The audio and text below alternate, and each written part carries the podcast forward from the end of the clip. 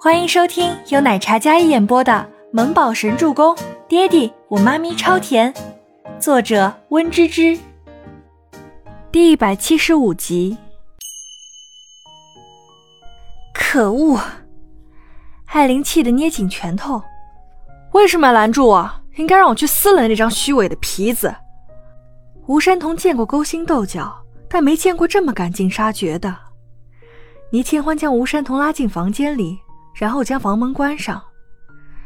没关系，反正我也是一个睚眦必报的人。他既然这么对我下狠手，那我绝对不是让他捏的软包子。倪清欢已经冷静下来了，如今再去跟艾琳纠缠没什么意思，因为他不会认的。他的箱子没有被破坏的痕迹，只是衣服被剪烂了。闹开了，他说不定能当众倒打一耙，说他们联手污蔑他。如果报警处理，又是同一家公司的人，他也不想给周伯言带来什么负面的影响。但这口恶气，他绝对不能这么忍了的。是，不能任他们这么欺负。走，我带你去买礼服去。吴山童直接拿起包包，然后就要给倪清欢去买礼服，还要买漂亮的那种。你长得这么漂亮，又这么有才华，买一身漂亮礼服一定能惊艳全场，让矮玲的人羡慕嫉妒恨去。吴山童气得已经肩膀都颤抖了，他又是那种比较善良正直的人，最看不得这种卑劣，但无奈自己又跟艾琳那种人争执不过，鲜少生气的他，如今气得一个劲儿在那儿喘气。没事的，我们去买衣服，不怕的。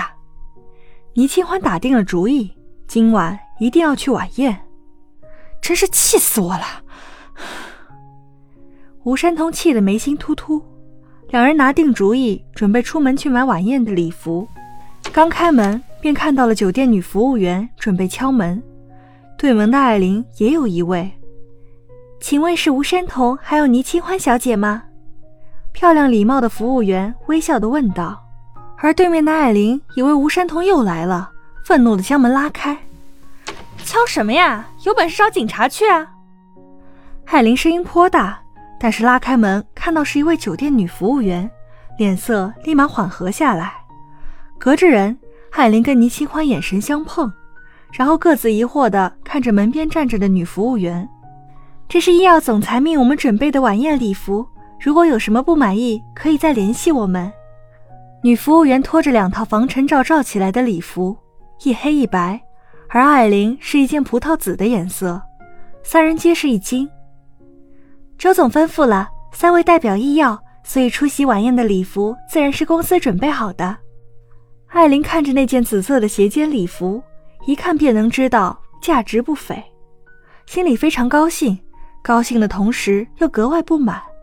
这么说来，倪清欢也有了。可恶，他那样的人怎么配得到总裁的关怀？谢谢。艾琳接过礼服。稍后还会有造型师来为三位做造型，三位什么时候有空，给前台打电话通知便可。好，好，好。吴山童听了也立马感谢，然后将两套礼服接过来。哇塞，还是周总考虑的周全，麻烦了。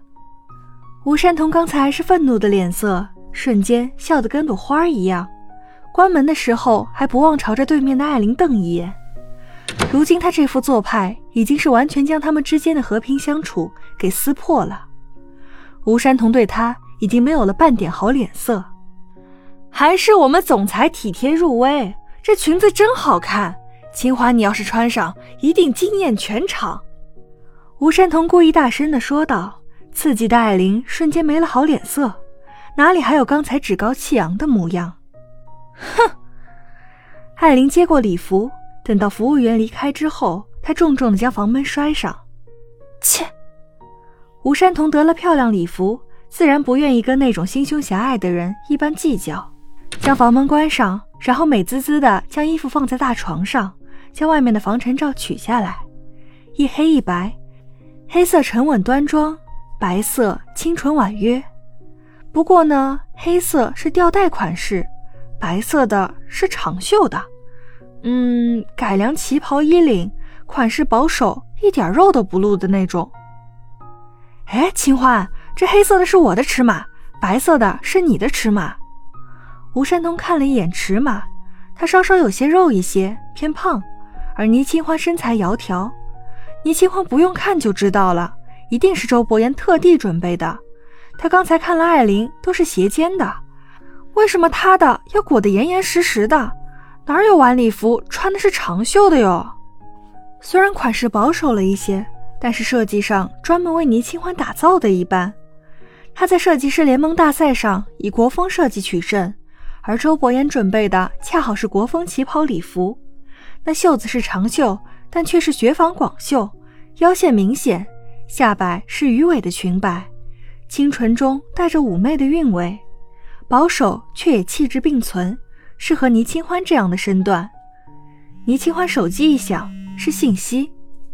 穿白色的，我特地为你选的。倪清欢小脸鼓成包子状，哼。倪清欢发了一个字过去，表示自己的不满，那边立刻秒回。不喜欢？哪有人礼服那么保守的？倪清欢怎么说也是设计师，虽然觉得那套白色的很好看，但是真的太保守了，好吗？你只能我看，别人不许看上去，一点都不能。倪清欢倒是吓了一大跳，这三个感叹号也太较真了吧！倪清欢很无语的发了几个省略号。清欢，我先洗澡。待会儿你帮我拿一下衣服哈。吴山童已经满心欢喜的想要换上这件好看的礼服了，毕竟爱美之心人皆有之嘛。好的，倪清欢收起手机，然后对山童姐笑了笑。等到吴山童进去浴室，然后浴室里的花洒流水声时，倪清欢走到窗边，开始给周伯言打电话。喂，你怎么想到给我们准备礼服呀？倪清欢接通之后，好奇地问了问。他站在窗边，看了一眼窗外的景色。刚才是气愤的、颤抖的情绪，在接通了电话之后，莫名的平复了一些。本来是想给你一个人准备的，但是担心这样过于明显，对你不好，所以就都准备了。喜欢吗？你的是我挑的，他们的是随便选的。周伯言的低沉好听的嗓音。从手机那边传来，并且言语里带着一丝期待的口吻。本集播讲完毕，感谢您的收听，我们下集再见。